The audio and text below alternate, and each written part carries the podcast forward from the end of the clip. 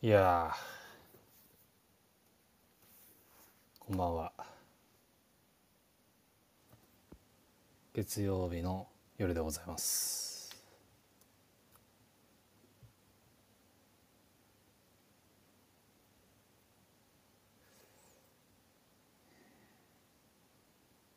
直前までねあんなツイートしてたばっかなんでなんかこうぐちゃぐちゃしてるんですけどね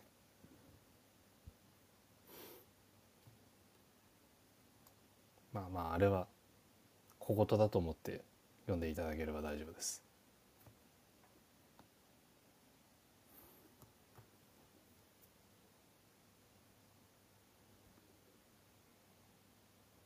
今日もねしっかりとお届けしていきますけれどもあのー金曜日お休みなんでねその分ちょこっとちょこっとだけギュッとしてお送りすることになりそうです今夜もどうぞお付き合いください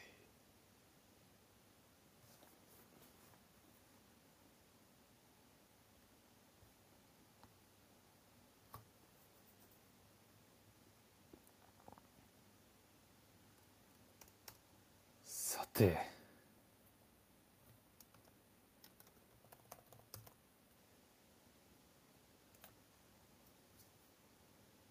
戻ってきた帰りなさい。一瞬落ちたんでねびっくりしましたよ、うん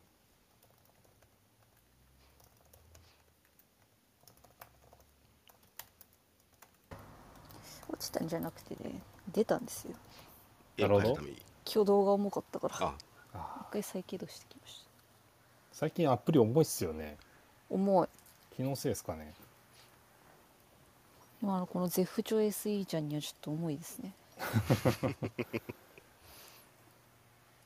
この SE もね時々熱くなるんですよ QSE でしょそれ QSE ですはい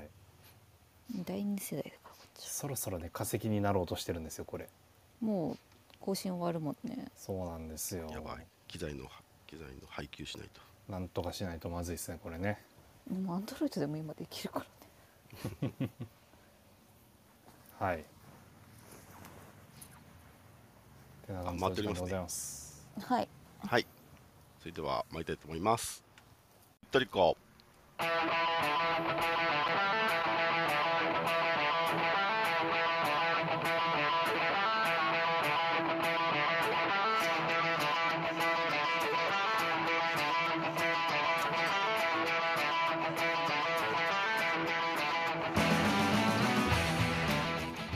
こんばんは、ふっとりこです。こんばんぶっはとりこは毎週月曜22時、金曜22時30分からクラブのニュースやマリサポ内で話題になったトピックスなどマイナス周りのニュース出来事をモデレーター3名によるおしゃべりや解説でお届けしております。はいはい、えーマリノスサポーターになったばかりの方からベテランマリサポまで、えーマリサポみんなで楽しめる番組を目指しております。はいはい、えー番組放送翌日以降にはアーカイブ配信も行っておりますので、もしよかったらそちらもお聞きください。はいお願いしますはい、それではモデレーターの挨拶をしたいと思います。皆さんこんばんは、なりです。よろしくお願いします。お願いしまお願いすしまはい、あきらくんお願いします。はい、風の雲巻きの雲ま好きなラーメンはカップヌードル醤油味です。さすがのサポーターキラです。よろしくお願いします。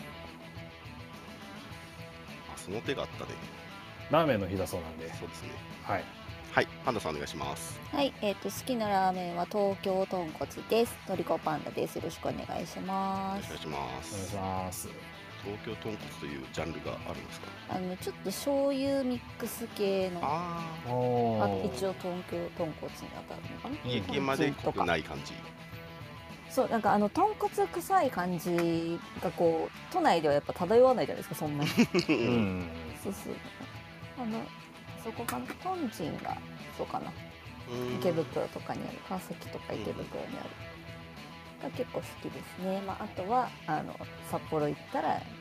エビエビエかビ。はいはい。エビねなんか各地のやっぱ食べるのが好きかなあんま東京でラーメン屋さんって行かないけどうんうんうん、せっかくあまりねしかって感じですもんね。そうそうご当地がやっぱいいよねはい、ありがとうございます。以上の3名で、この、この話題もするかもしれませんけど、しまうす。ん、ははいい。、はいえーいつものお願いが3つあります1つ目は感想やタレコミ情報などぜひツイッターでつぶやいてください話しているトピックについての補足情報なども大歓迎です、ハッシュタグはフットリコ FOOTRICO でお願いしますお願いします。はい、2つ目はマリサポのお友達にフットルコやってるよと教えてあげてください。えーアプリ下の方にあるシェアボタンを押しますと、まあ、その中でお友達に教えてあげたりすることができますので、もしよかったらお願いします。お願いします。はい、最後にフットリコのクラブのご紹介です。コミュニティのようなものです。クラブのメンバーになっていただくと、フットリコについての通知が行くようになりますので、ぜひお願いします。えーメンバーになるやり方は、アプリ上部にある大文字でフットリコ、緑のお家のマークをタップしてください。えーここで、ジョインクラブというボタンが出ている方は、メンバーになられてないので、ボタンを押してメンバーになっていただけると嬉しいです。現在のフットリコ、クラブメンバー数は480名です。えお伸びてる。増えてるありがとうございます。すご、はいいそうですね。恐ろしいやいやいやいや。はい。それではトピックの方に行きたいと思います。はい。 1つ目、7月10日日曜日、2022明治安田生命 J1 リーグ第21節セレッソ大阪戦は2対2の引き分けとなりました。引き分け。はい。えー終盤まで点が取れない展開が続いておりましたが、後半39分、えー中川選手が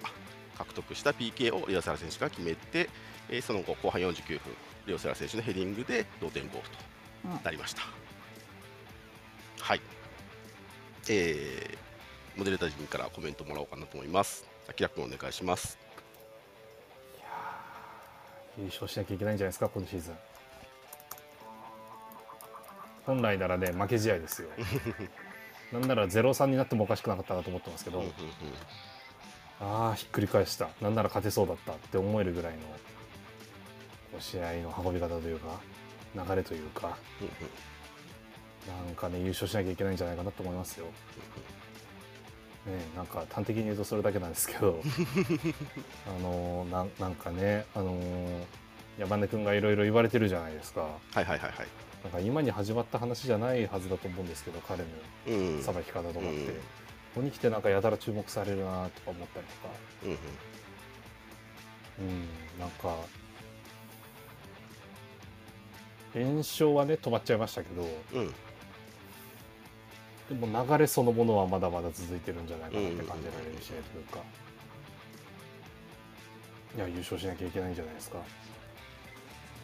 と思います以上ですはい、ありがとうございます。パンダさんお願いします。よかったよね引き分けてうん、いやなんかまあアウェーで1取ってきたから十分とは言わないけどよくやったなっていう感じで見てたかな、現地に行ってないからあれですけど十分戦果としては残してきたかなっていう気はしててだし、まあ、本人たちが一番多分分かってるというかそれが一番なんか収穫というか大きかったなと思って。なんかこれまた次に絶対生きてくるだろうなっていう勝ち点の取り方できたなってうん、うん、う、いうんところが大きいですね。なんかまあ見ててもそんなにこう心配する引き分け方でもないし、うん、うん、まあ、もちろんあの勝てたなっていうのはあるんですよ全然。。うん、うん、いやでもっていうそのなんていうのせちょうどその引き分けられた良かったとその勝てた試合だなのせめぎ合いのこの中間、うんちょうど中間ぐらいこのに今いる感じかなと。でピッチ上の選手としてもそれは人とかその日の出来とかによって多分感じ方が違うと思うの。うん、うん、うん、いやこれは勝てたでしょって思った選手もいただろうし、引き分けに持っていけた勝ち点に取って帰れたよかったなって思ってる選手も多分いると思ううん、うん、多分それは個々のコンディションだったり出来だったりで感じ方が違う一試合だったんじゃないかなっていうふうに思ってますあとなんなんですかねな久しぶりにダゾーンでリアタイで見ましたねうん、うん、特になんか、うん、現地行ってないとそんなになんかこう感じるところがなくてもう試合うんうんうん1試合としてしか見れないんで、なるほど。うんまあ、そんな感じですかねはいありました。えーっと、僕は、なんていうんですかね、その年間の中で、なんか1試合とか2試合とかは、まあ、どうしようもならないかったり、なんか呪われててどうにもならないみたいな試合が結構あるんじゃないかなと思ってたりするので、逆に織り込み済みっていうか、まあ、そういう類の試合に、まあ、なるのかなとかっていうふうに思っていたところ、あの終盤にまあ最初のきっかけのその、まあ、PK 獲得のところもそのてる君のやっぱり、ね、動きの復調がすごい見られうんていたり、それすごい本当あそうのですねねあのあのねキレすごかったねはいだし、まあ、レオのヘディングもね簡単なゴールじゃないと思うのでいやよく決めたなと思うしそうですねだからまあそういう試合じゃなかったんだなって、まあ、 終わってから本当にいけたのかなっていうふうに思ったりはしましたねでまあロスタイムですよねロスタイムロスタイム短かったもんね短いなーって、うんあら短いっすよ、おかしいなって思いながら見てましたけど、うんまあ、そういうその今後につながるというか、まだマリノス死んでないぞっていうか、できるぞっていうところがこのカードでも見えたので、まあまあ、アウェーで勝つのはまた来年以降になっちゃいましたけど、まあ、シーズンという意味で言うと、まあ、キラ君とかパンダさんとかと一緒で、これは、まあ、よくやった試合というか、まあそうですね、つながる試合になったのかなと思いますね。はい。多分現地で見てた人の方がポジティブだとうんう思うんんうんですよ、うんうん。大体そうなるよね。毎回、うん、ここ最近あれがちだけどはいはい。あの小さい四角の中で見てる人たちと現地で感じてる人って全然違うから、ううんうんうんん暑そうだったよなひたすら多分確率の方が使ったんじゃないかなと思いますけどね、気温は一緒だったんですよね大う体ん国立の方が風通んないしうんただやっぱ3連戦の3本目っていうのは出てるなっていう感じをしましたあー確かに確かにだいぶお端々互でいね様ではありますけどねうんいやあの相手それって相手っていうよりもお互いの意識レベルに差が出ちゃうところだから、チーム内でそっちの方が大事だと思ってるんですよ疲れとかに関してはその疲れ方とかその頭も体も含めてそこに差が出てくるとお互いいつもこれならいけるのにそこの一歩が出なかったりとかっていうその微妙ないつもだったら受けられてるやつが受けられないみたいなところに差が出てきちゃうからうんうんそこの差は少し感じるなと思いましたよやっぱり。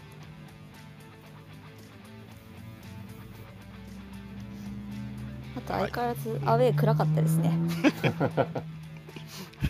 真っ暗よ。あらもうどうにもならないんじゃないですかダねゾーンで見てても真っ暗。でもなんか90分間ずっとペンライト光らせててもいいんじゃないかっていうぐらい暗い。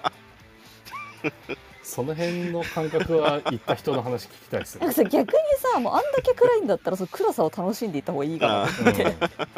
もう弾幕つれに光ってると かさ面白いかなってちょっと思ったんですよ。フェスの観客のアリーナの方ですもん ねあそうそうそうそうそう。せっかく深ささ的にはあんな暗いとこないから他に。うん暗さを生かした方がおもろいかなってちょっと思いましたスタンドからピッチを照らすんだ。逆に ねいやあの距離じゃああのもう手やらないし選手もそこまで気にならないと思うかはいはいはいはらい。やってることはないと思いますなるよほどね。アウェー側のがねあのゴールまで遠いですからねそうそうそうそうそう、でもせっかく暗いんだったら暗いなりにできることやったらいいかなっていや今度行く機会があったらちょっと考えようって思いましたライトセーバーとかをかざしてね。みんでなねももう長いにしてくれ本当にえっ、と、まあね、試合の中で起きた出来事は結構まあいろいろお話、今の中でもしてましたけど、また、そうですね、アンデルソン・ロペスの復帰がまずは、はい、無事、うんはい、復帰となりまして、実際に、はい、ピッチにも立ったと。うん後半の4人交代、やっぱちょっとずるいっすね。やばいっすよね。いやずるくな いですずるくないです全然たまたまそういうチームなだんっでねてレギュレーションだもんまあね、 ねそうそうそう、そうなんだけど、すごいよね。もっそうだからとずるいなと思っそうそうああえてずるいなと思ったのは、うん、あのファイヤーフォーメーション見たなと思って、4114はははみたいな形してましたよねあれねうんうんうんうんいやあれガチだなって思ったんですよ、ねあそうくるっていう、うん、なんとしてでも面白い点が欲しいんやっていうのを感じましたねうんあれはレオと面白いよねアンデルソンの靴が並ぶっていうねそうだいぶ嫌だよね嫌ですよ相手からしたら、え小池龍太引っ込むのって誰もが思うと思うんですようん、藤田ジョエ ル島えってそういうとこいいな好きだな、ねいいねもう一回やったからありだもんいやねちゃんとそうあえて徐々に徐々になんか他のポジションボランチは他のポジションも一個やらせるみたいなポリバラントにしていくっていうそうそうそうそ試合の中うでサイドバックとボランチはうんあの他のポジション一大個体一緒を大体一緒、うん習得させるっていう形に最近なってきてるんでねうんそこができれば他どこでもできる説はありますよそうそうそうそうそうキーパー以そう外そうだ ねはいジョエルセンターバックもやってたしな、そうだよなんだかんだ言って結構サイドバックチームもみんな2ポジション以上やってるからねうんうんうんセンターバックチームもやってるからね、そうだから本当のセンターバックのうんうん2人以外4番5番以外は全員後ろうんあと勝くんか245以外はみんなどっかしら違うポジションやってますよ今までうんうんうん27番もやってるんでまあその長友だいぶねあの内側に寄ってったりとかするからそうそうそういよいよどんなチームなんだかだいぶ最長近戸君ね右サイドこんにちはするようになりそまうしたそうそよねうねはみ出してくるよねそうそれそれってわかるってよく見たそれ去年までっていうのいがやだいぶあの横浜化が進んできましたねーだいぶ奪ってきましたねうんいいよ勝くん楽しいよ見てて楽しそうじゃないですか勝くん最近特にいや本当うにんちね、なんかいいねょっと吹っ切れた感じゃないでですけどね、うんうんうんうんうんそっかみたいな感じでそうそうそうもっやとりき思っいていい切んだっていいんだやりきっっていいんだってていうね感じそがうそう出ててすごい楽しそうにうん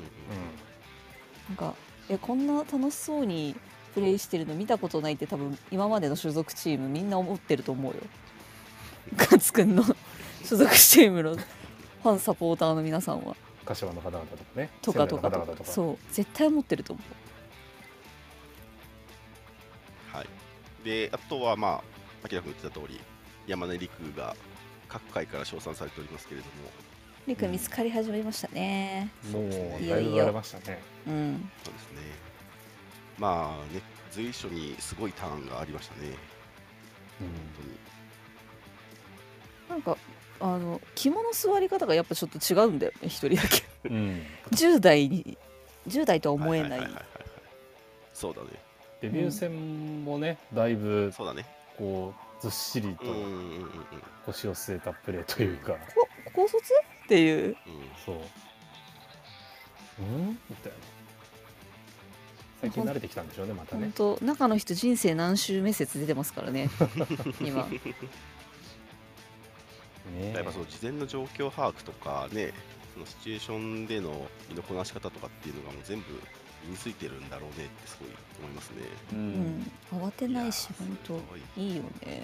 自分自身をこう俯瞰できてるんだろうなってそう感じそうがそうし、ます自う分んの盤面見れてんだろうなってう思う、んはい。まあ、あとロスタイムですね。 はい。まあ、村上さんでしたっけね。うんあれちゃったっけあ、そうか。西村さん前回か西村さんあ、西村さん、うん西村さん、西村さんですね。はい。ですね。はい。 あとは山中君がカードもらっちゃいましたけど。あれさねちゃんやま出てるとさ割とうちにさこう有利なあれをくれ ない気のせいなんか前もあった気がすんだよね気のせいだとリアル思うん恩ですけど返しをねくれてる。そう前も裏番の時もあった気がするんだよねあったあったあっ「おい社員やまありがとう」っていうの何個かあるうん本人不甲斐ないと思うけどやっちまったなと思っただって復帰して一発目かなんかでしたたようねん、でそう退場で出てでし ょそうそう大丈夫って思いながらね日本すごいねミドル打ってたよね。うんありましたね、うんうんうん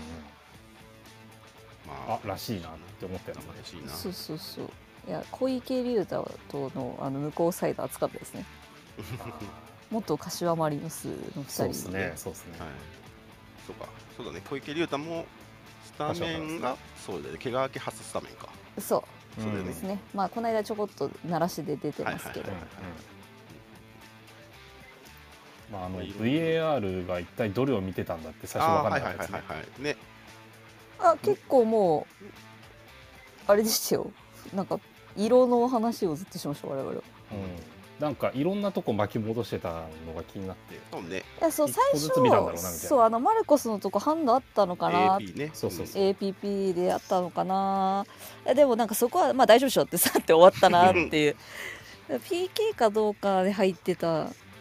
うんのか、レオのオフサイドもないじゃんみたそいうなオフサイドは全然なかったですよねってなっこれて最後ね手出てたところが巻き戻され退て場かどうかうんううんん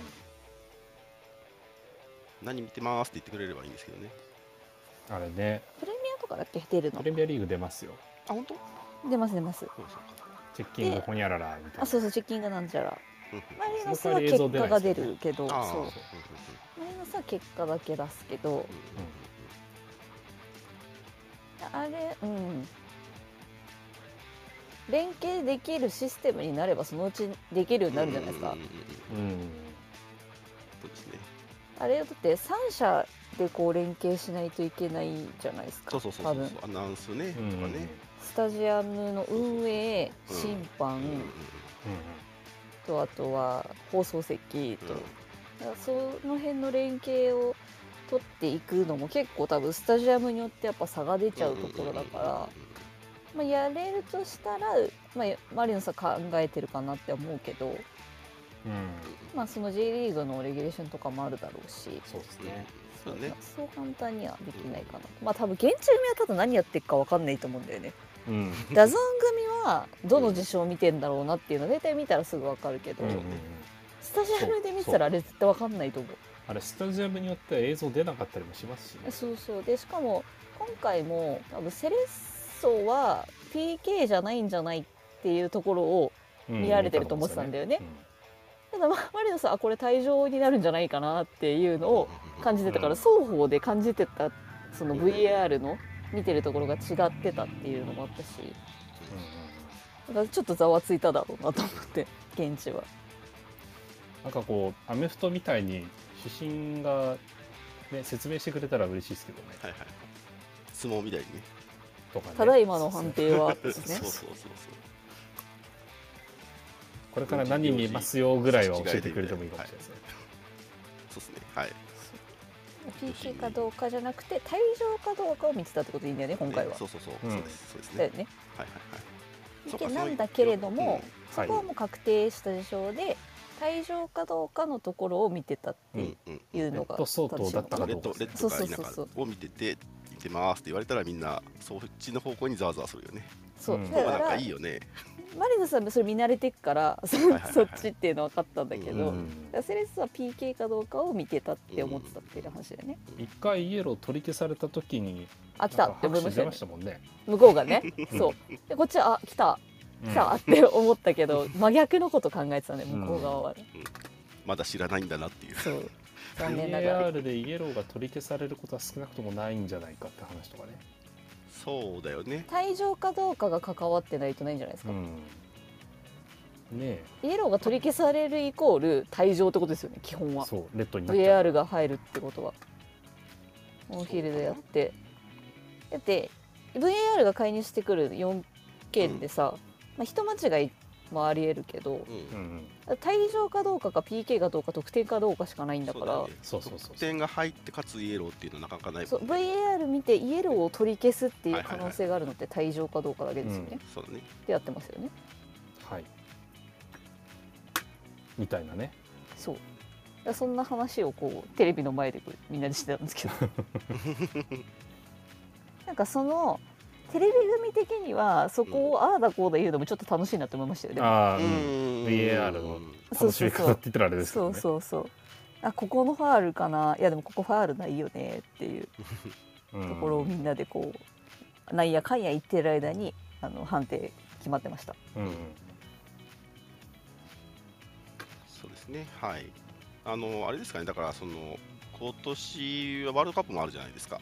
はい、うんうんありますだねからそこら辺で結構なんていうんですかね。そういったもろもろが集約された。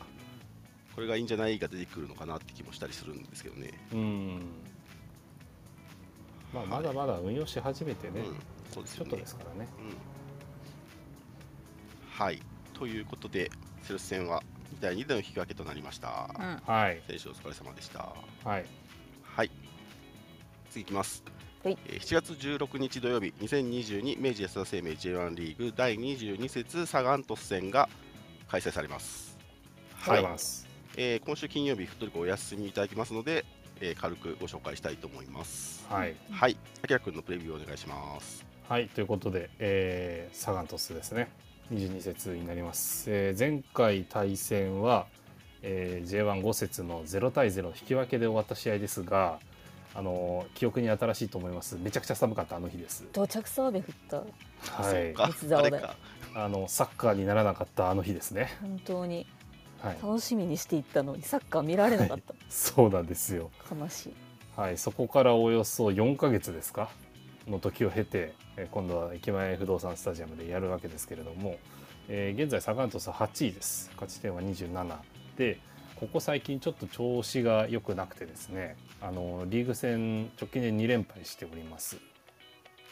はい、で全体的に見てもうーん勝ちはまあまあ負けるよりは勝ってるけども全体的に引き分けが多いみたいな感じの流れできてましてでその原因というか要因というかにあの得点力があるのかなと思うんですね。うん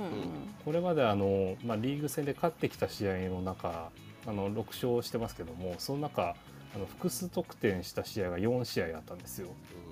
逆に言うと1-0で勝ってるようなこう1点差ゲームみたいなのがほとんどないので。まあ、トス的にはこう2点目3点目を取れるかどうかっていうところにかかってるような気がしますし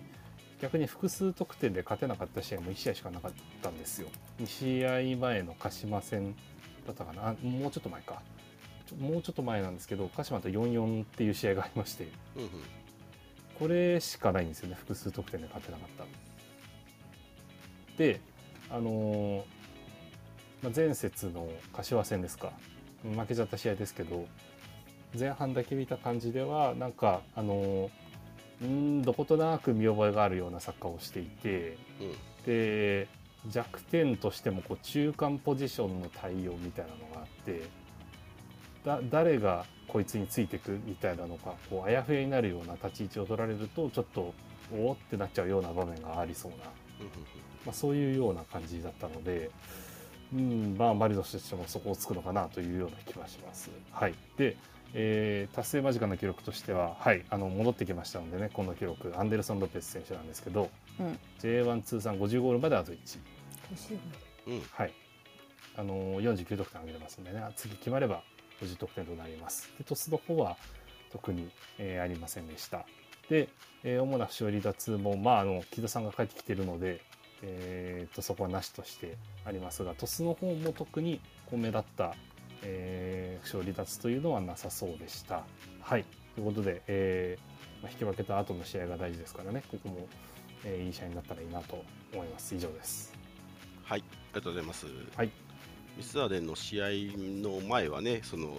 当時のタイミングでのトスとマリノスっていうのはかなり面白い試合になるんじゃないかってうんうん注目されたゲームでしたので、はい、ああの時と変わらないのはあのキーパーのパク・イルギュがセンターバックみたいな感じでビルドアップの時に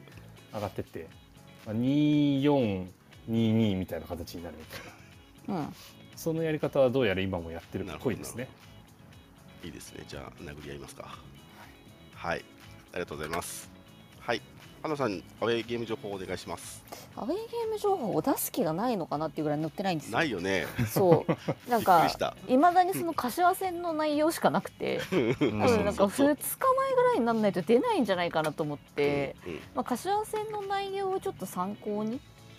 まあ、したんですけれども、えー、と2022年、えー、と7月16日明治安田生命 J1 リーグ第22節サガン鳥栖戦のアウェーゲーム情報ですね、うんえー、と会場が駅前不動産スタジアムです駅前不動産スタジアム本当に駅前にありますキックオフが、えー、と19時でで、えー、と書いてないんですけど多分開門は17時です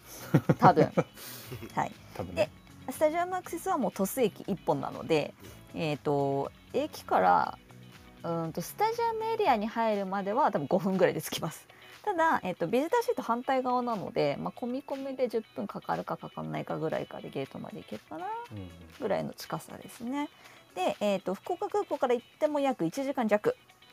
で行けるのでアクセス面は困らないと思います。はい、で道も迷いません。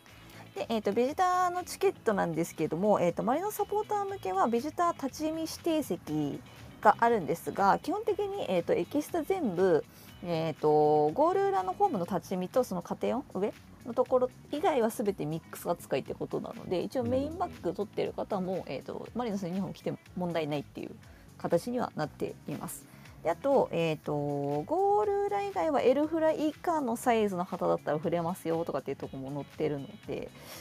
まあ、あんまりこうアウェーサポーターがこう気になるところが少ないかなっていう感じはしますね。うんで、えーとゴール裏立ち見が指定席指定立ち見え指定になるの立ち位置指定ってやつですねいわゆる。 立ち位置で立ち位置指定になるのそうで,、だね立つもんねはい、でさっきちょっと J リーグチケット開いたんですけど、うんまあ売れてなくて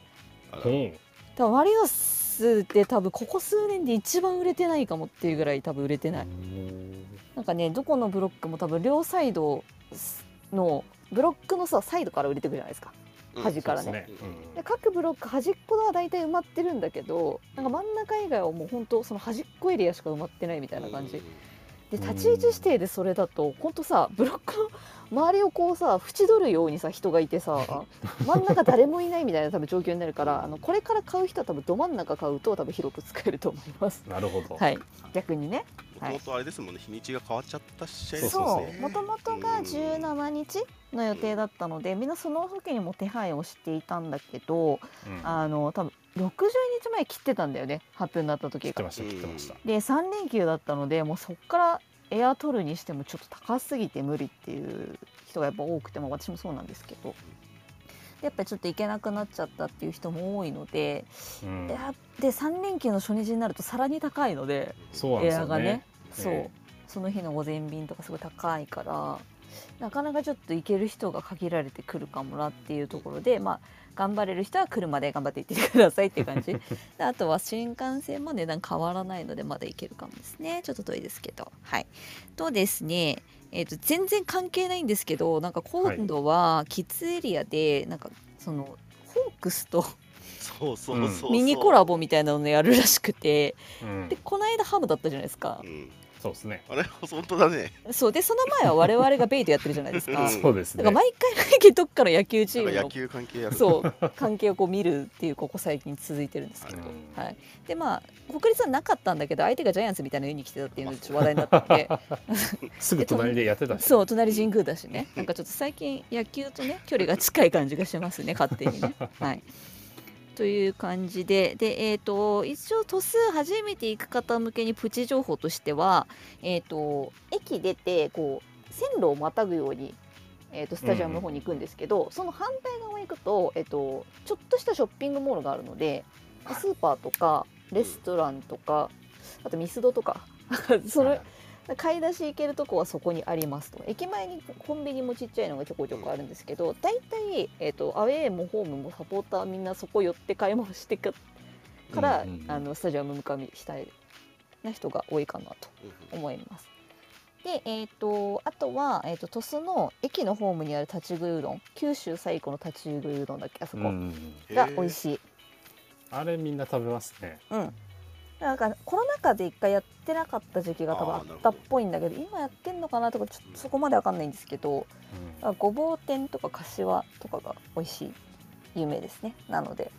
そうみんながこう電車はこう帰った後とかちょっと遅めに帰ってあれうどん食べて帰るみたいな人も結構いたんですけどうんうんだからナイターなのそうだでね。そう,、行きにちょっと反対側方面行って寄るみたいな感じうにんなるかもしれないですけど、まあ、ちょっとチャンスがあったらそうでぜすひね立ち寄ってみてください。で、えー、と天気なんですが、えー、とちょっとまだ先なのでうんでちょっと九州天気変わりやすいので微妙なところなんですが今のところ雨マークがついていましてうん曇り時々雨みたいな感じですねで最高気温31度最低気温25度降水確率60%でちょうど今週なんか九州ずっと天候が不安定な感じなので、まあ、ここから崩れる可能性もあるしは晴れる可能性もあるしまだ全然当てになりませんので、まあ、直前に確認していっていただきたいなと思いますはいそんな感じで以上でございますはい、えーゲーム情報ありがとうございます。はいなんか同じ日に音楽イベントがあるんですね。それねそれさもうちょっと告知するべきだと思うんだよねやるよ って私パンちゃんこのツちイら側ッターにでははちゃ見んたとんね言だってけくれたどらいいのにね。うんだからサイト見ても載ってないのよなんかニュースのとこにそうそうこっそうそり書いてあるんだけどなんかバナーが出てるわけでもなくなんかどういう周知になってんだここって思うんですけちょうどどあの加藤さんが加藤さんがごえ紹介しましょ共有していたうだいか。て、はい、そうですね。いただい軽てるんでくご紹介してもらえますか面白いんで。はでい当日、えー、と16日土曜日ですねこの日の、えー、と開演が12時で会場11時からで終了予定が15時30分で、えー、とフェスですね、えー、とサガン鳥栖プレゼンツの、えー、とサガンミュージックスタジアムというちっちゃいフェスが行われますと場所が吉野ヶ里歴史公園、ねすごいね。そ吉野うヶ里ちょこちょこねこういう音楽イベントやったりするんですけど、なんかだだっ広いところがあるんですね。うそんい、公園があるらしくて。そうそこでやるみたいですでレッカちゃんとかあと AK ミキドウさんですねうんとうかん、があとミンミさんか我々の我々的にはミンミさんが出るっていあうらハン君いるよそうななんんだだよよ。いますよ。なんかちょっと見たことあんなって感じの人いるんですけどであとはえっ、と、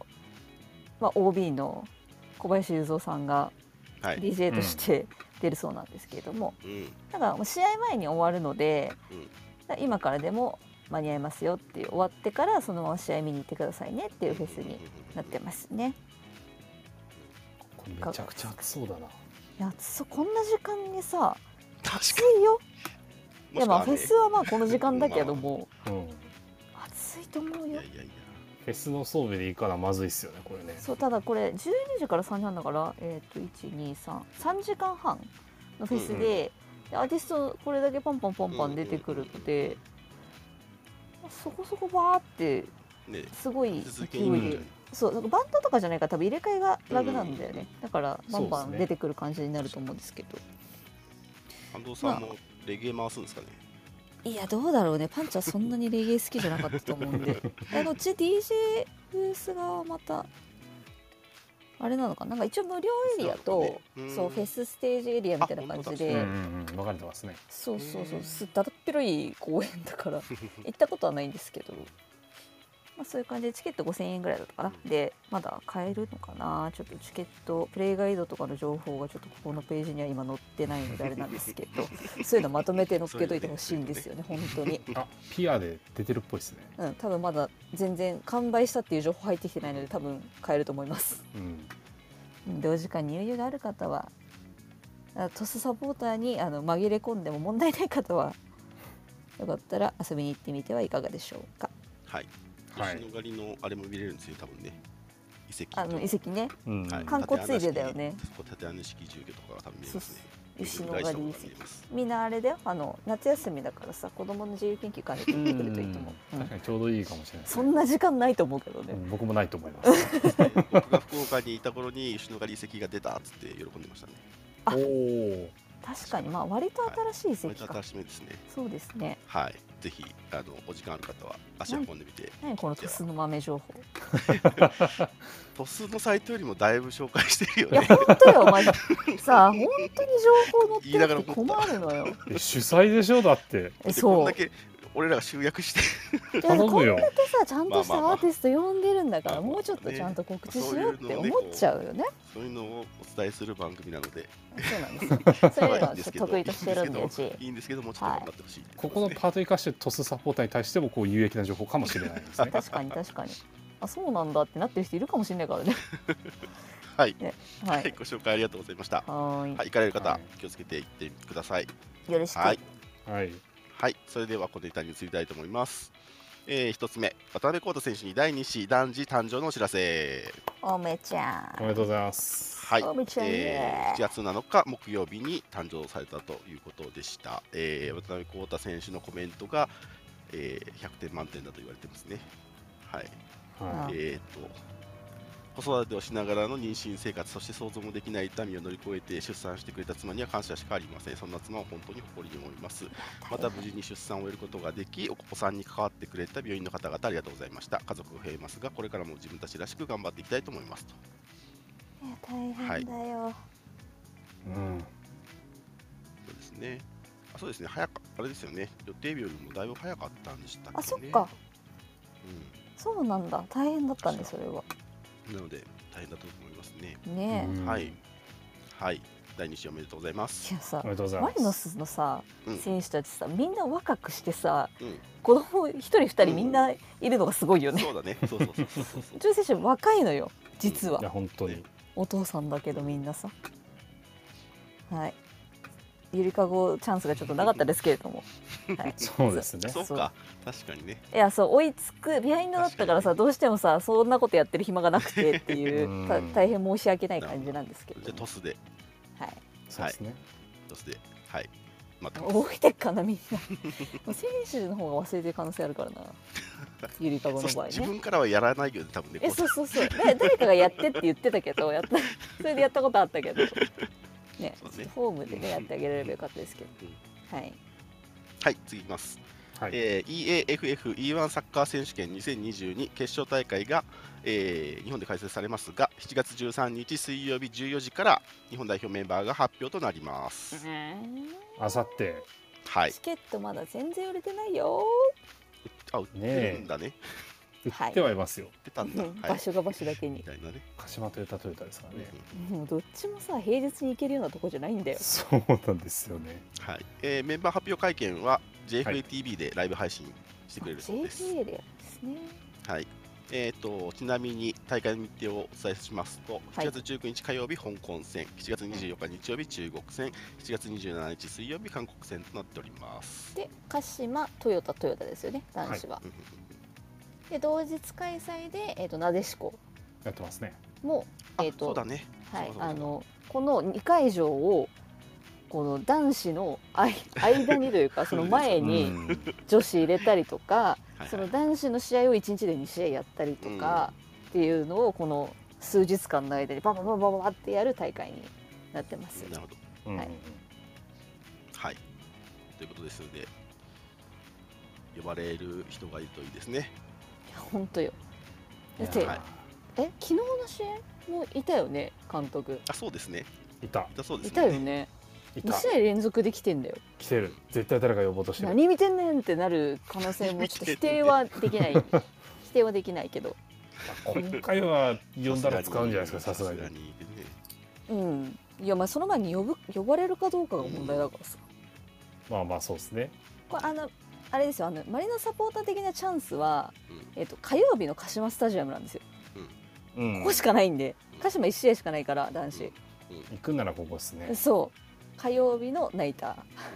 鹿島スタジアム っていうのが、えー、とワンチャンありますので万が一あの呼ばれるようなことがあったらみんな頑張っていくしかないっていう試合になりますうね。んそうですね。まあ今まで呼ばれなかった選手もだし、今畑中君とかね、どういう扱いになるかなとかいうのもう思っんたりします、まあなんかそもそもこの E1 がどういう立ち位置なのかっていうのが僕ちょっとよく分かってなそうくてだね、そうだね。う、うんん。そうあのワールドカップうのんいつな逆が転るもを狙のなうののかかもうなないのかとかね。このそう見解が人によってまた違うじゃないですかうんええ監督が何を思ってるかは全然伝わってこないから、うでみんなのその憶測も含めてこういろいろね飛び交ってるからそうなんですさ、わかんないんだよね。はまあ、いレレギュレーションというかルール、まあ、世界の世界的なルールの話で A 代表、えー、と海外組を拘束して呼ぶことはできないっていうことで、国内組になりますっていうところまでは、そう周囲からの条件は決まってるけど、そうなんですそれがそれをで何するのってことだよね。そそうう A マッチじゃないんですよこれ実はねはいね国際あのナショナルマッチウィークじゃないんだもんね実はいわゆるそうですね。はい。さて、うんじゃあ、ちょっと今手挙げていただいた方がいますが、この話題でしょうかね。どうでしょうかね。間違いかですかね。気になってるのはあとユニフォームですよね、まああうータイミングんそう現行のじゃないかなと思いますけどねワールドカップ用のユニフォーム通例だったらもうとっくの昔に出てるはずなんですよね、うん最終予選から着るのでいつもなら、ううんえまあさりげなくキーパーユニだけ新しくなってるんですけど さりげなくね実はうんそうだからいつ発表するのかなってただその国内組ばっかりになっちゃうとまあネタさん的にもあれだからまだなんだろうなとは思ってますけどはい気になるなそうですね。はい。では、次に行きましょうかね。 はいはい。えー、と次はですね、えー、トリコロフェスタ2022開催時間と事前応募コンテンツ受付開始のお知らせということで、イエーイうん開始開始はもうだいぶさ前からやってるんですけど、はいすいません、遅れましたね、紹介するのが。はい。えー、と、これはいつまででしたっけね、もうそろそろですよね、確か。14日木曜日23時今週59分まではいですね。はい。えー、となっておりまして、えーこれの中のね、イベントが、あれですよね。みんなさこういう注こと目するところがニッチなんだ よね周りのサポーターだって選手のとかじゃないんだよ、そういう、うんやっぱ選手もいるんだけどね そういうコーナーを用意してくるマリノスもマリノスなんでしょううう。んんわかりやすい狙いがそうですね。まあ選手のサイン会とか監督とのトークはまあわかりますが、はいですね。一つ目は尾形ホペイロとオンライントーク。まさかのマンツーマンマンツーええで何が、すごいね。本数は1名ずつ入室いただけますって書いてありますもんねううんんまあでもサッカーやってる人のねテールの仕方とかそうそうそう、大事大事だし、サッカーにサッカーに絡んだキャリアの進め方みたいな話とか聞いてみると面白いかもしれないしね。そうおばちゃん結構面白いキャリアですもんねうんはい。ともう一つがあはグレゴリーコーチのフィジカルトレーニング。フレックブートキャンプのお時間ですよいいやー怖いグレゴリーコーチのオンライントークじゃないんだよね。そういやグレゴリーコーチのフィジカルトレーニングなんえですよ。これはあのマンツーマンじゃないんだよあそうだ。うんそうですブね。ートキャンプですえーとマジで15時55分から16時25分の間で30分5名様皆様ご一緒に参加いただきます。ギチギチになりそうだなワンレッスンですよ完全面白にいいやこれ結構あの結構良質なコンテンツだと思いますよこれ、ね、しかもだって自重でその道具いらずにね多分やれるそう内容になるからさそそそううのう後も、んこの後もねできるよねいやこれトリプラのコンテンツ化した方がいいんじいゃないやです確かかに確かにちょっと見てみたい、まあ、まあまあでもまあおあのあのもしもあのふっとりこリスナーの方にこううん当たったよって方がいたら、ぜひ感想をねあ教えてほしい教ですねえてほし教いえてほしいですねそう確かにまあ小賀ちゃんの方もそうだしそうでねすねまあ、他の選手とか監督とかのオンライントークもあるんですけそうどですね確かにいやぜひ聞きたいのはグレッうんクねいや興味あるよねー確かにねこれイヤー DVD の特典映像とかにつかないですかうねんいやーい いねそれはあのみんなあれだよあの当日トリフェスのハッシュタグとかでなんかバンバンバンバンあのそこをついていけば確かにリクエスト答えてくれ るからうちのクラブはワさンチャンあるかもしれないですそねう確かにはいはい次いきますね、えっ、と次はですね「つくいデースペシャルムービー公開出た」はいえー、つくいデーが第12節名古屋グランパス戦で開催されましたが、うんまあ、そのスペシャルムービーをつくいさんがはい作っておりましたはい見た方はいどうでしたかいやーなんだろうあの冠試合ってね結構頻繁にやるじゃないですか、マリノスううんんでも実際それがこうどんなふうに動いてたかってこうイベントの側でしか見れないじゃないですか僕らって、うん実際中で動かしてた人たちの話とかっていうのがこういう形で聞けたりするとあそういう思いでやってんだねみたいなのが伝わるんでこういうのを出していくの大事だよなと思いましたあ、つくいさんが出てくる。つくいさんの中の人たちが出てくるって出てきこまとすです出かてきますああ、なるほど。あの写真でこう当日の様子を追ってるところもあるんですけど、例えばあのブースあの、うんうんうん。であの、まあ、スタッフをしてた方々が実は新入社員の方々でなるほどなるほどなるほどみたいなそうあの、まあ、彼らから見たその津久井さんのその取り組みとかとこううんマリノスと重なるところの話とかをしてたりとかあとはあの、まあ、代表の方がねあのこのパートナーシップでうんぬんかんぬんみたいな話もしてたりするのでそういうのは、うん、やっぱ出していくべきだよねと思うんいうんまうしんた。うん。なるほどなるほどそう新規中の方が川来さまんしとね距離が近づきますね。はい、こう動画っていうよりはこう写真のムービーのところが結構多い、そうですね全体的にはそっちですね。そう後半の方にうん社員さんのインタビューがなるほど。入ってる感じですねいやこのさ「つくいデー」の T シャツめっちゃ良くなかったそでうすそうなんですよこれこれめっちゃええやんいやこれあのムービーあの最後の方とかにそうゆっくり見れると思うんですけどこれ可愛いよねこれこれくれたら嬉しいっすよねうんマリサポの社員さんは確かに最近ねあの T シャツプレゼントみたいなのってあんまやってないけどねでもうんねやれるようになるといいですねねいやーかわいい。はいいいぜひなご覧こくれださい、はい、ぜひだからまあサポーターが見るのもいいけど既存のそのスポンサー様パートナー様が見るのもいいんじゃないですかねまああいやおの互い参考になりますねねそうそうそうそうそうそうそうサークル T シャこういうことできるんだツみたいなね一貫としてそうそうそう。はいぜひぜはいはいありがとうございますはい。ひはい紹介ありがとうございますはい次いきますえー、次もムービーですね出たインサイド J リーグ清水エスパルスクラブ創設30周年記念マッチの舞台裏来ましたようんはい、えーインサイド J リーグのシリーズですね、これもやってますね、たまに。はいはいえー7月6日、水清水対横浜 F ・マリノスの舞台裏ムービー、清水エスパルスクラブ創設30周年記念マッチとして国立競技場で開催されたこの試合は、5万6131人というホームゲーム最多入場者数、そして今季 J リーグ最多入場者数を記録しましたうんという紹介になっておりますので、ほうほう中身がよくわかりませんが、どんなでしたっけね、うんとマリノスのあれに近い感じだったよね。ほぼ、うんうん、なんだっけ、 マイナスのやつは。ザ・デイに近いそうそう。あっちインサイドイのンスサイドタースタジアそうムのその方方うがそう近い。そうそうそうそうそうそう。インサイド清水エスパルスだね。はい。まあこれどっちにもうん。あのカメラついてるじゃないですあか。、そうそうそうそうそう。うんそこはね、うんだからそれが生かされてる感はあるんだようんね。うんう。うんんそうですね。あの清水のまあもちろんまあしメメインっていうか主はねやっぱり清水がまあホームだからね多くなってはいるんだけど、うんうん結構マリノスの方もね半々先週の様子まあ結構半々ですよ。そう割と。バランスよく取り上げてくれたなって感じでしすかよもね J リーグのコンテンツだからっていうなるほ感じでしたね。兄弟そこおったんやっていうのがね ど。兄弟ちょっといつもと違うなみたいなあれそのとこあったっけ。ありますありますまとめます。はい最後の方結構あの見どころ多いんでうん。あ多いっすねうんうんうんうん。ですね。後半の方ね。はい。という流れで。はい次いきます、えー7月2日清水戦の記念グッズが再販実施中ですそう前あ回りのますよはいふっとりこでもえー、とタレコミでご紹介いただきましたが、はえいー7月2日清水戦で販売いたしました記念グッズを、えー再販していますよということですねスタジアムショップもしくはオンラインショップでお買い求めくださいあスタジアムショップにもあるんですね出あてりまましす。たありましたはい、たえーだはい、売り切れが出てて、うんううんんトートバッグ系がランチトートと普通あのーティートーはいはト、いはいあったねうんとあとは、えー、と清水とマリノスの方のデザインの、えー、とアクキうんうんじゃあもしかすると店頭はあるかもしれないんですけど今オンライン在庫こちらはなくてなったうんあとパルちゃんと,、うんえー、とカモメ一族の透明うちわあーあのれね完はい売はい他はあと大体あるかな、うんうんうんはい、行ってきたけどそう結構数少なめだったような印象ですね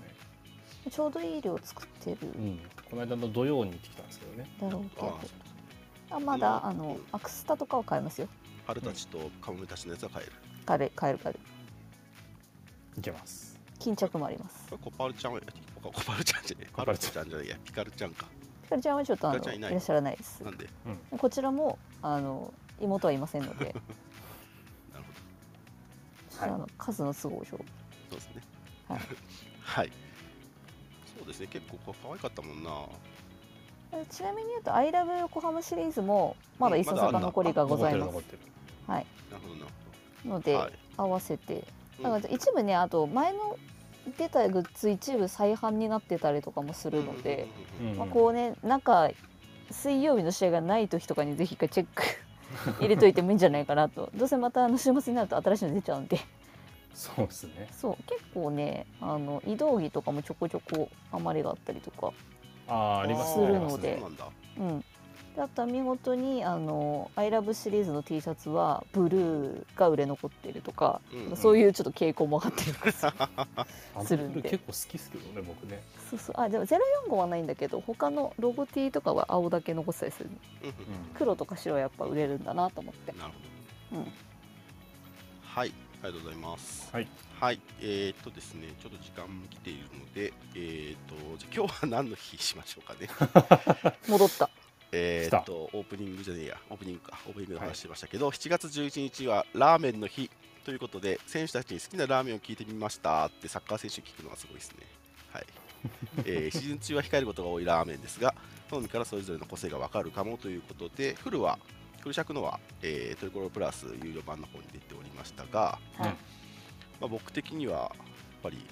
ある選手が出てきたのが結構びっくりしましたけどねどれあのあ番号ついてない人の特別話指定ああ彼ねあ、はいはいあ番号ついてない人の話ね、はい彼ね、一瞬あれ誰だっけああーっそうそうそうそうてなるねそうそううんそうそ確うかそうにそうそう確かに確かにおっとあーマリノスなんだって思いましたねであの隣にいるのがそう彼っていうのもいいそうそうそうそうそうそうあやっぱそういうところをちゃんとケアしてくれるならっていう話しましたよいねやー見た目通りのナイスガイだと思いましたよあとはあのマリノスユース出身が優秀っていう ところとあの個人的には勝君が最高だった、あそう ねうん、あの瞬発力最高だなと思った勝君よかったいやわ本当馴染んできたねいや勝君本な当んかもいいなんかもうちょっと最初の頃インタビューもさなんかちょっといやなんか違うんですよあのマリノスにいないキャラなんですよ意外と勝うん君そうそうっだてよあちねあああそうだよねいやわかるわかるょっとあの我々ギャルって呼んでるんそでうすそけうどそうちょっとキラキラしてる よねそううん勝君ギャルだからっつってうんでそういう感じがなんかいいんですよねはいはいはいいやよかった勝君すごくいいはい面白かったですねこれはい意外と意外と面白かったですねと詳しくはそうだねなんかさりげなくあのチコちゃんの密着とかも上がってたりするんで動ありま画すよありますよああーれもまあ、はいはいはいまあまあ面白いんで、確かにはいお時間ある方はトリコロールプラスの方もご覧くださいはいはいそれでは小ネタは終わってフットリコからフットリコからのお知らせです、はいえっと何回か言ってますけど、えー今週金曜日はお休みとさせていただきますみおやすみです1月15日金曜日フットリコございませんえー、他のことをしてください他のことしてくださいすげえざっくり すいません あの寂しいなって方はあのアーカイブを聞いていただけると嬉しいかなそうですねはい、 えー以上トピックは以上になります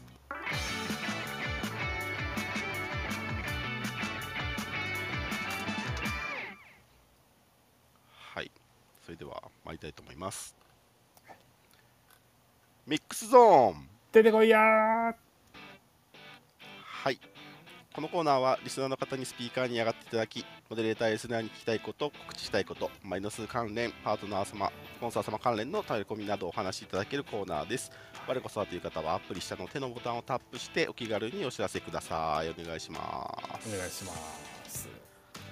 チャット一件いただいているので紹介していいはいで、おす願いか、します。えー、と名字だけにしますね秋山さんって方からいただいてますユニフォームアルゼンチンやコロンビア等が正式に発表してますが日本代表についてはいまだリークも上がってきてない状況です、うん発そう表では9すね月頃と言われています確かにリーク来ないですねそう全然ないんですそうだそうか、もうそうだよね、バレるよね。通常であればバレてますねそろそろん確かに。ああ全然ですねそうだろワーうねうルドんカップ前のあんいやまあでもあそこ違うよな、うなんかこれなんか早くしないと量産間に合わないと思うんだよなあ手上がってますかこれ、はい上げていたそうだでいすてるのね。かな、はい。はい。では。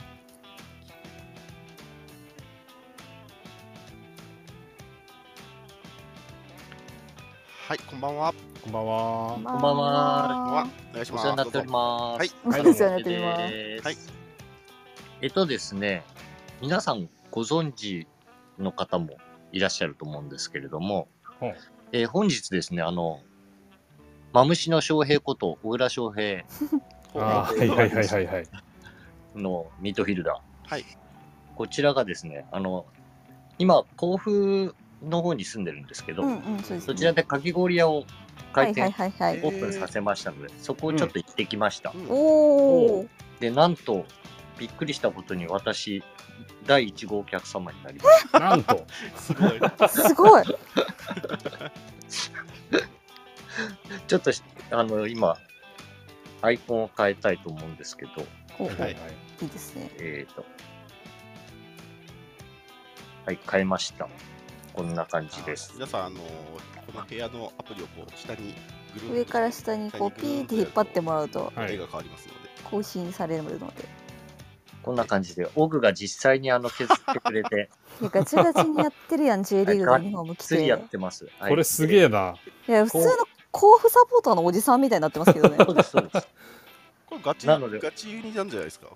オグもびっくりしてて、ういん。第一のお客様が、うんまさかのマリサポってすごい確かに今ツイートとあのインスタの方で言ってます。うんうわお。で、あのー僕はあのもともと天然氷に興味があって、うんはいはいはいえ去年、一昨年ぐらいからもう天然氷のところ、作るところからちょっとお手伝いさこせてだわもっらっててて、るんですよね。はいマリなんかでもねそ来てましうたマねリウスのキッチンカー来てもらった時も、そうですねね。本人がすごい言ってましたもんね。それで、えっ、と、キッチンカーでも当然食べてるんですけれども、ううんんうん。あの、店で食べるとやっぱり鮮度が全然違うんで、確かにうん全然うまいです。横浜まで持ってきてもらってるわけですからね、あれ。う そうなんですよ。んうん。頭も痛くならないしねそうそう。これ、あれなんですよね。あの、いろいろメニューあると思ったら4種類しかなくって、うん。うんで、すべての、あの、シロップだったり、上に乗せるトッピングだったりは、すべてオグのハンドメイドなんですよ。へだから フルハンドメイドなんで、もう本当に魂のこもった、まあ、はあ一言、うまいっていう。すげえ。ガチ氷だ。だええ、ガチ氷ですね。いやー甲府 J2 いやなーん美だよ味しそうだななその美味しいかき氷はどこに行ったら食べれますかえっとですね、住所、はい住 所住所これはあれだな。行きま車すでよ。行くようなところか。車で行くようなとこですね。はいメ まモさにメモだなこれ。メモしてください。いきますよ。はい山梨県、はい甲府市、はい国母、国に母ですね。うん うん8の3の11。山こ梨ちらに、えっ、とね、吉寿司っていうのかな。吉兆の吉に、お寿司の寿司。ここのお寿司屋さんの2階にへえなりますへーなので、へーお寿司屋さんの方のオーナーのご好意で、ここを使ってやりませんかっていうような感じで、ああすごい地域に溶け込んでていいですねそうメですガねド、ンキホーテ甲府店のそばあじゃあなので結構栄えてるところなんですかね甲州街道沿いからちょっと入ったとこっぽいですね。ちょっと入ったところですね、甲州街道沿いからちょっと入ったところです、本当にうんう。んすぐですね。なので、えっ、と、あの、ぶどう狩りとか、もうはいはいはい今、桃の季節なんで、桃狩りとか夏休みでもうすぐそちブらドウが始まるからな。行く機会があったら、ちょっと寄ってみるっていうのは、まあ、相手は J2 なんで、ちょっと行く機会もなさそうなんで、 まあまあまあまあそうなんですよね。 そういうそういう手前でぐらいしか行けないと思うので、こうまあお気に入りの選手とかレンタルの選手見に行くそうですね、無理やり見に行くついででそうですねそういうタイミングで行っていただけるといいかなと。とにかくうまかったですし、オグもぜひ宣伝してくださいということで、ああ南線の国道駅がちょっと近いかももし電車で行くとただあの電車多分1時間に23本しかない からそうですねそうこの近くのライブハウス行ったことあるんですけどいやマジで すご本い当にあのスイカとか使えないんででちょっとびっくりしたのが、ここのお寿司屋さん、すごい繁盛店えーらしくて、えそっちあも気になのるじゃないですか今日行った時に、うんうんお寿司屋さん自体10時開店で、オグのところが11時半開店だったんですよはい。はいはいはいはいもう11時半の段階で、3個駐車場があるうちの2個は埋まってました。へー車20台ぐらいは埋まってましたんで、月曜なのに月曜なのに、家族連れで、すおごいーまあ、お年寄りが多いんですけどね、そ当うで然。 10時に開けるってことはそんだけ混むってことですよね確かに、うんでドライブスるルーもなんかあるんですよ。ドライブスおルー寿司すごいドライブスルー へえな大の繁盛で、もうじゃあもうそこを目当てに行った方がいいんじゃないそうですね、そこで、あの、お寿司食べてお寿司ながそうらそう、かき氷食べてデザートにか十き氷分じゃないえそれえお寿お寿司司食べなが食べながらら注文できるんですよ。すごいそのシステムすごい で。すげえ。で、オグが今立ってるカウンターをちょっとは見にくいとは思うんですけど、これよく見ると、寿司バーのカウンターなんですよ。はいはいはいはいなるほどですねえなので、そこを、一角を借りてるんで、2階にはなりますけど、はあ、はいはいはいは1階お寿司屋さんメイそン、ういうこと2階は、なるほどはい、かき氷屋。なので、対面で話しながら、1時間いました。あれ だ歌舞伎町とかでよくあるあの魔菓子システムですねもう寿司バーですね。はいはいはいはいはい寿司バーじゃない、かき氷バーです、これ。なるほどだからちゃんとお寿司を食べて、お寿司食べながら、上のかき氷を食べに来たんですよと言えば。あの、もうね、かき氷食べに来ました、上行っていいですかって言った方がいいですね。なる ほど 私、それで入って行きましたんで、なるほどそんな感じで、もうぜひ、お近くにお立ち寄りの際は、寄ってあげてくださはい。い夏休みの、ちなみに、のすけ、うんのすけ割ありますかって言ったら、ちょっと考えると思います。や本当あの SNS で発信してもらえれば全然そうですねね拡これ散もしやすい今、あの、私の方で、あの、上げてますんで、あありがとうございます私のインスタと、あの、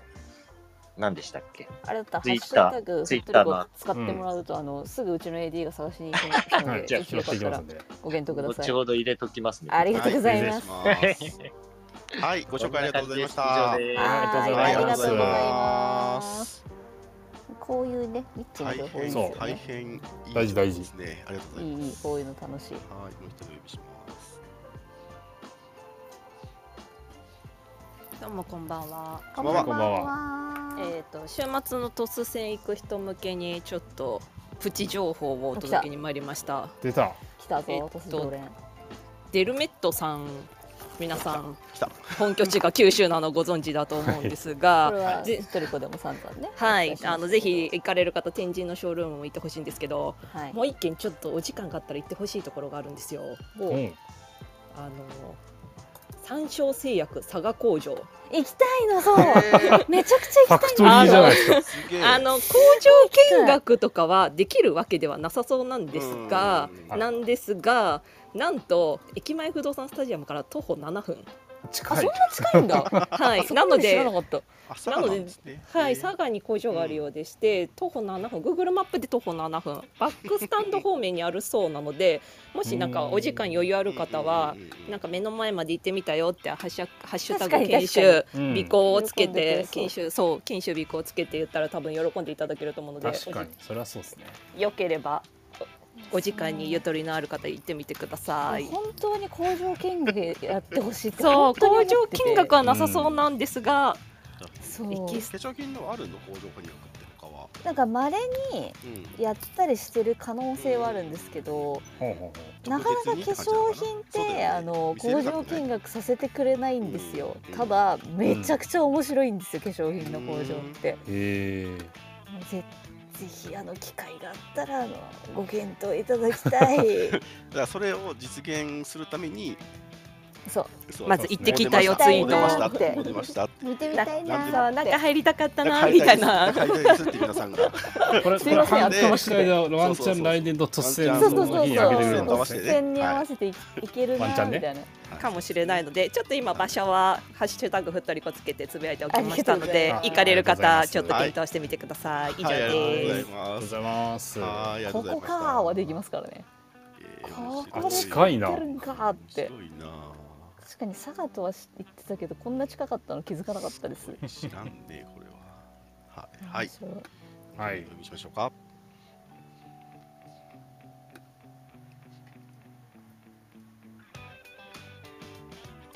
来た来たこんばんは。こんばんはこんばんははいお願いしますえー、っと、アジアの山下峰月です。こんば んは。視野の山市ですいねやいやいはやどうもどうもえーっと、ちょっとタイミングを逃してはいるんですが、まあ、前回のリベンジということで、はあいりがとうございます。はすいいお願まいしせまん、す前回はえ。ー、AFC の、あ、失礼、AFCL の情報です。はいありがとうございます、はいえーまあ、時間も遅いみたいなので、手短に。えーっと、まずですね、選手登録ですがお、えーノックアウトステージから新たに選手登録することが可能です。そうはいえーひで8月18日の試合の15日前まで、うんうんうんうんでなるほど、えー、と J1 の移籍ウィンドウが8月12までですので、はいはいはい。若干なんていうんですか、まあ、早いので、うんまあ、なんと言いますか、お気をつけくださいと言いますか、 そうですねあなるほどえなるほど。ーまあ、補強の方がどうなってるかはわかわわかりませんが、まあ、うん入れ替えは可能だよ、追加登録は可能だよということです。うんうんただし、ACL のみの登録っていうのは不可能ですので、えー J1 には登録しなきゃ、J リーグには登録しなければなりません。各国リーグへの登録の前提で登録できるってことですうねんはいはい補はい強を逃さないけど、その辺どうなんですかね。ねいらないちなみにちなみになんですけど、ACL っていうのは期間中に他のチームで出てた場合は選手登録がかってことなんですかね。すいません、場合によって違うんですが、グループステージで出場した選手、他のチームの選手を取ってきても、出場させることはできないと思います。あ、やっぱそうですよね。はい、だから例えば極端な話ですけど、イニエスタを取ってきても、うんうん。うん登録はできないということになります。はい、グループステージ以前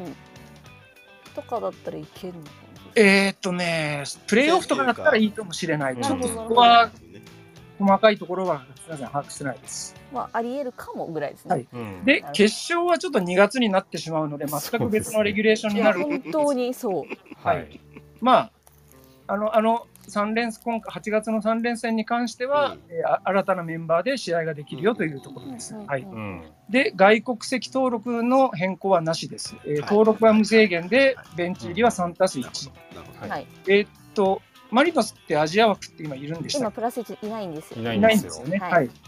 まあ、そこも狙い目かなというのがあります。うん、そうなんですよ、ね。えーっと、それと VAR ですが、あ、そうだ。えーグループステージは VAR がなかったと思うんですが、ははいでレギュレーション、えー失礼 レギュレーション、レギュレーション上、本来はクォーターファイナルからなんですが、えー今年は3連戦ということで、ラウンドオブ16から VAR が使われる。へー ああ、なるほど。はい。それでそ駒っか場。そっかそっか。埼玉ラウンド全部ってことですね。なるほど。はい、だから駒場でも、そうですね。まあ、駒場も J1 とかそうでですね実績があるので問題ないと思いますし、はいでで一番大事なのが、えーっとリツイートもしてもらい、あバボってもらいましたが、今、フットリコの、はいえ。ータグではい、ありがとうございます。つぶやきましたが、クォーターファイナルと抽選です。はいはいはいはいはい。うんまあうんはい。神戸に勝った場合ということになりますが、はい当然、まあ、勝つ前提でお話をさせていただきますと、はい。えー、と例年翌日です、試合の翌日なので、20日に、あれあうんすみません、例年通りという前提でお話をしますと、うんえー、と19日の翌日、20日の昼、おそらくマレーシアで行います、そうですよねマレーシア。 AFC の本部っていうのながるほそっどかなるほそどっ。はいだからあの、でやるんですね。なるほど。 YouTube を見てもらえば一目瞭然なんでなするほが、ど。はい日本でやる可能性もゼロではないですが、まあまあまあまあ。マレーシアでやるんじゃないかなと思いますなる。ほどうんあ、でもカタールの時はカタールでやった気がするな。すいません、ここはなし。なんだけど、とりあえずはいはい昼です。10時とか11時とかうん1時とか、うんうんうんひるいわゆる昼間にやります。はい。で、うんここからが重要なんですが、あの YouTube を見てもらえば分かりますが、引いた順序で、1、2、3、4、4クラブ引いた順序で、1、3、2、4で対戦になります。またわけのわかんないこと。え、そそ伝わってない。たたわかすきりましたわかが、りまあ、いや、し伝わってます、伝わってます。はいあの、あ、AFC が FC がそそういうことするんだ。た。で、普通なら1、3が先、2、4が後なんですが、うん。はい。去年は全北のホームだったので、うん。全北が一番に引かれたにもかかわらず、夜の試合をと いう、そんな融通が効くんだ。 なされました融通というかなるほど。優遇されちゃうのかな。で今回は埼玉開催ですのうんで、うん浦和のホームで考えると、うん。浦和、こえー失礼、マリノス浦和という対戦になった場合は、ほぼクォーターファイナルの20時キックオフは確定だと思います。なるほど。ううんん浦和と浦和のゲームが多分夜になるだろうと。どうそうなるかはでいす、ねまあ、ちょっと浦和が負けた場合っていうのはあるんですけあまあまあまど、あそれはちょっと複雑になるので、ここでは言いません。ただ、こマリノスも勝ち、浦和も勝ち、ただし、浦和との引かなか浦和との対戦を引けなかった場合は、あうんー16時お昼ですか。はい。が割り振られる可能性が高いのではないかと、うはい。はいん。確かはいはいにはい。まあ、これはなんて言いますか、えー過去のあれとかです過去ね、のはい事例傾向とかはいはいはい傾向に基づく私の予想なので外れるかもしれませんが、だから一番いいのは浦和を引いて、まあ、い J リーグ2連戦になってしまいますが、確かに。いうん。まあ、倒さなければならない相手とず考れ当たるえれんば、だからな。そう神戸に勝ち、浦和を引いて、クォーターファイナル20時を引いて、セミファイナル、まあ、全北かな、全北か、ケグかなっていうのが、うん。そうですね。決勝へのルルートかなと、まあ、先週もお話しされてましたと思いますけど、木曜、あ、失礼、初日の夜っていうのは、一番いいゲートを引いてますので、はいはいはいは。はいい確かに。ぜひ決勝まで進んで、あのー ACL と国内2冠という初の偉業を達成していただきたいなと本当に。そうそう、思なっいんてでおすりよま。ますだね。はい、なすみません、長くなりましたけどいえ。えいえいえ。ええ、全あり然がとう全然ございます。解あり説がとうございましたありがとうございますはいいやーはいや韓そう国だなも日本もお互い国同士で差し合わないといけないんですねとにかくそうなそそううですまあそうねなうんうん今回は特にそうね中国勢がいないからまあ、しょうあがあ、ないなんるですほけどど。まもあ、そうね。うん日韓でお互いのそれをもおう互い一差回し合うやるのかよぐらいっていうねいやー先週思いましたけど夏の4時はきつすぎるいや本当に嫌だ本当に嫌だしいけるかわかんないしそんなそのうね。ねそううねん。普通の日のお昼だね。そうもうだってみんな今のうち夏からね休みの終わった後でそしうょそうそう大体夏休み一周ずらしとかじゃないときついかそもしれないうずらせる人はそこに合わせてね今のうちから有給取っといた方がいいかもしれないですねだってね試合すら見られたゾーンでやられたとこで4時ゲームじゃ見られないからさ、うみんな半休在宅の人とかはまあいいかもしれないけどそうか、まあ、ハイスタなら半休で行ける人が多いかな。半休で全然いけますいけますそううだねんうはいん、半休取ればねまあ、でも20時、20時でまた次の日どうするって話がそうまたそう出てそうくなるんんでですしょよ。でもエクストリームですそこはねまあそうね。月曜とか火曜とかあの辺はホテルほら順安調いにから月まで行ったらそれはエクスリームですよね。うんそりゃそうよそりゃそうだね。そうはい。いった感じで感じで ACL 情報もお届けはいできました、はい今日よかはった。ありがとうございます。よかったよかったはい。そんなところですか。今週末はでねすかねお休みですからうねん皆さんそう小鳥子ないですからね先取り気味でね突然もご紹介しましたし3連休だねはい。ということで、ふっとりこ124回目でした。はいはい。皆さん、お聞きいただいてありがとうございました。感想など「ハッシュタグふっとりこ」でお待ちしておりま明日すもお願いします、アーカイブ配信もぜひお聞きください。よろしくお願いしま。はいお願いしますすお待ちしてますはい、それでは皆さん、さようなら、おやすみなさい。また来また来週週行く人気をつけてねトス